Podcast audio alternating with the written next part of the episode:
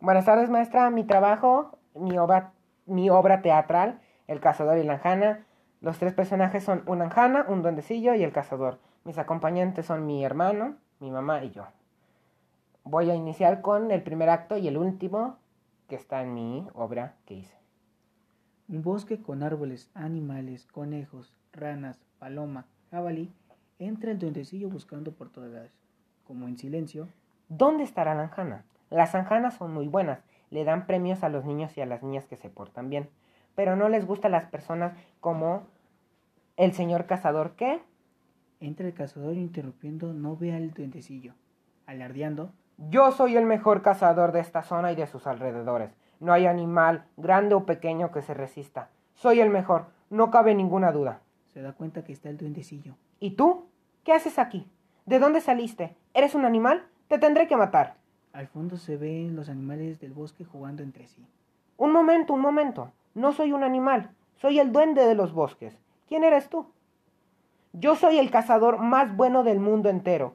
No hay animal que se resista a mi poder. Pero no necesitas cazar. ¿Por qué lo haces? Como te lo he dicho, soy el mejor cazador del mundo. Mi placer es lograr mis hazañas sin importar nada más. Sale el cazador y busca animales, pero el, bu- el bosque está vacío.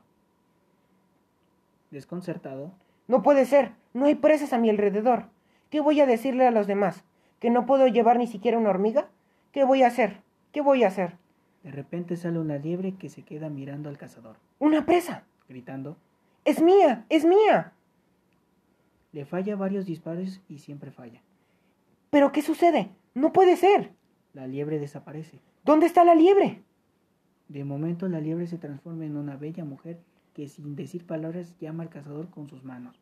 Sorprendido, ¿Pero qué mujer tan más bella? Tengo que conocerla. se acerca a ella pero desaparece. Con las manos en la cabeza y volteando para todos lados, No entiendo. ¿Qué está pasando? ¡No es posible! al fondo se oye su voz.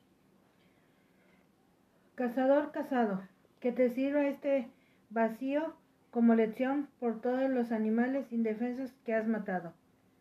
Ni por hambre ni por necesidad, sino por tan solo por placer. No olvides nunca que quien la hace la paga, tarde o temprano. De ahora en adelante seré un veterinario. Al fondo, Lanjana sonríe levantando su mano y se despide.